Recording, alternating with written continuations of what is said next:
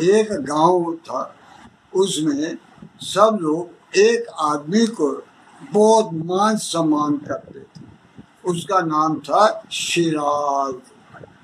जब भी किसी के कोई फ़ंक्शन होता था तो वो उसको बुलाते थे। वो जाता है, खाता, पीता चला आता लेकिन आने के टाइम वो बोल देता दावते शिराज है। इसका मतलब है, शिराज की दावत सबसे बढ़िया है। अब लोग बड़े परेशान हो गए। अगली अगली बार वो अच्छे से अच्छा बावर्ची बुलाते, अच्छे से अच्छे पकवान बनाते। जब सारा कुछ हो जाता, शिराज साहब निकलने के टाइम वही बोल देते, दावते शिराज है। शिराज की दावत सबसे बढ़िया है।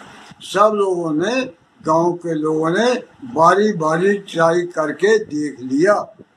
दावत शिराज की सबसे बढ़िया ये कैसे हो सकता है? उन्होंने शिराज साहब को बोला कि आप ऐसे करो, एक दिन आप हमको दावत पर बुलाओ। हम देखना चाहते हैं आपकी दावत कैसी है। शिराज बोला, ठीक है, आप परसों आ जाओ। तो परसों का टाइम फिक्स हो गया। तो शिराज साहब ने एक कमरे में टेबल पर सारा सामान खाने का सजा दिया। दूसरे कमरे में सारे लोग बैठे थे। तो बातें हो रही थी, कहानियाँ चल रही थी, टाइम पास हो रहा था, लोगों को बहुत भूख लग रही थी।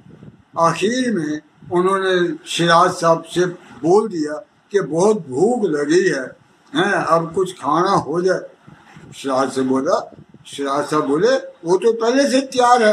आओ और खाओ, मौज करो। तो जो वो लोग दूसरे कमरे में चले गए।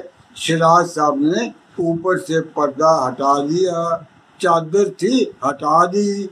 नीचे से क्या देखा? सरसों की सरसों का साग था, मकई की रोटी थी, साथ में प्याज रखा हुआ था। इधर में पानी का गिलास। था सब लोगों को तो भूख लगी थी। उन्होंने जल्दी जल्दी जल्दी जल्दी सारा कुछ खा लिया, पेट भर गया। अब उन्होंने पूछा, सिराज साहब, इसमें क्या खास चीज़ है? आपने हमारी बढ़िया से बढ़िया दावत बेकार कर दी। और बोला, जाते सिराज है ये तो बड़ी सिंपल है। आपने हमारी इतनी कीमती इतनी मेहनत से बनाई हुई, इतने कोशिश करके की हुई दावत को नकारा है। शिराज साहब बोले, देखो, ये वो दावत है, ये वो खाना है जो कोई भी आदमी बड़ी ईमानदारी से अगर काम करेगा, कम से कम इनकम करेगा, कम से कम उसका रोज़गार चलेगा तो भी ये खाना उसको नसीब हो सकता है।